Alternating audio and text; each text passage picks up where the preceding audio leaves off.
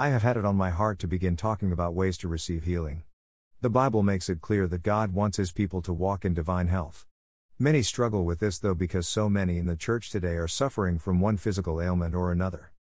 It has become clear to me over the years I've been studying the Word of God that He desires for us to walk in good health. You may or may not agree with me about this.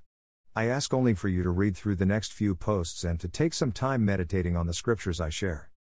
My son, forget not my law, but let thine heart keep my commandments, for length of days, and long life, and peace, shall they add to thee. Proverbs three, one to two.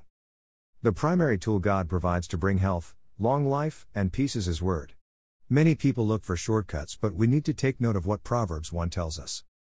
My son, forget not my law, but let thine heart keep my commandments.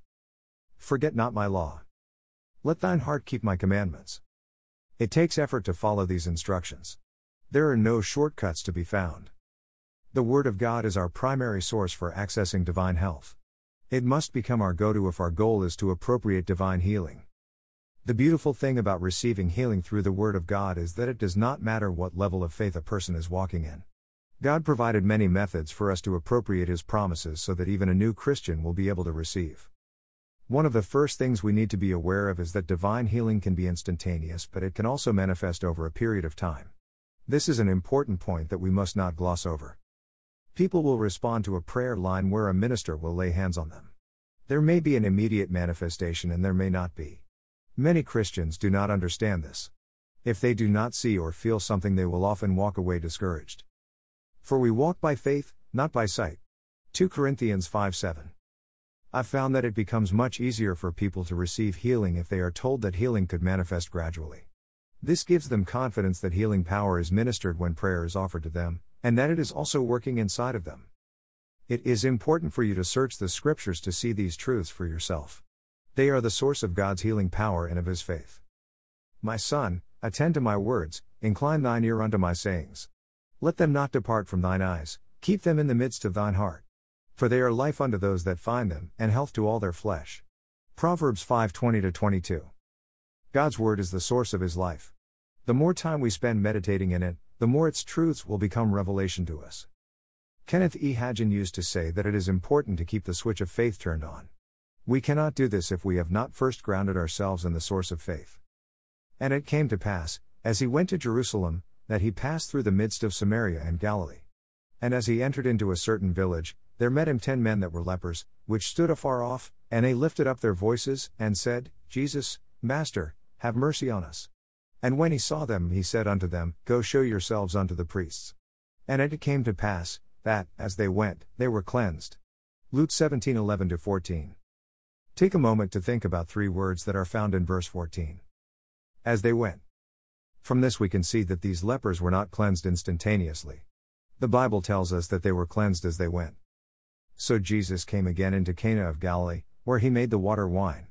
And there was a certain nobleman, whose son was sick at Capernaum. When he heard that Jesus was come out of Judea into Galilee, he went unto Him, and besought Him that He would come down and heal his son, for he was at the point of death. Then said Jesus unto him, Except ye see signs and wonders, ye will not believe. The nobleman saith unto Him, Sir, come down ere my child die. Jesus saith unto him, Go thy way, thy son liveth. And the man believed the word that Jesus had spoken unto him, and he went his way. And as he was now going down, his servants met him, and told him, saying, Thy son liveth. Then inquired he of them the hour when he began to amend. And they said unto him, Yesterday at the seventh hour the fever left him. So the father knew that it was at the same hour, in the which Jesus said unto him, Thy son liveth, and himself believed, and his whole house. This is again the second miracle that Jesus did, when He was come out of Judea into Galilee. John four, forty-six to fifty-four. Please notice that the nobleman inquired of them the hour when he began to amend. And they said unto him, Yesterday at the seventh hour the fever left him. So the father knew that it was at the same hour, in the which Jesus said unto him, Thy son liveth. We see a gradual manifestation of healing occurring in both of these examples. The lepers were cleansed as they went, and the son began to amend.